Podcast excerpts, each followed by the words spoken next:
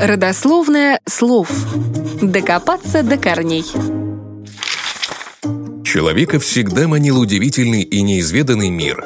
Космические феномены, природные катаклизмы и даже отклонения в строении человеческого тела – все это отразилось в мифах и легендах. Одна из них родом из Древней Греции и посвящена неестественному сочетанию мужского и женского начала в теле одного человека – гермафродитизму. По одной из легенд, Гермафродит – сын богини любви и красоты Афродиты и бога хитрости и обмана Гермеса.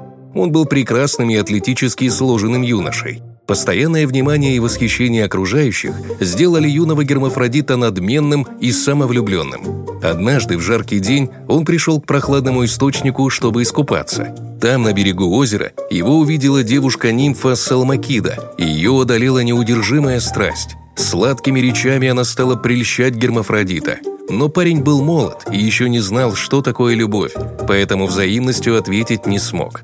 Он оттолкнул Салмакиду и пригрозил, что уйдет, если та не умерит свой пыл.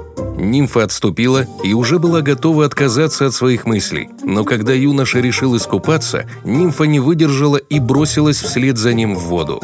Стала обнимать его, целовать и молить богов, чтобы те их соединили навек. Боги выполнили ее просьбу, причем буквально – в озеро вошли двое, юноша и девушка, а вышел один человек – полумужчина, полуженщина.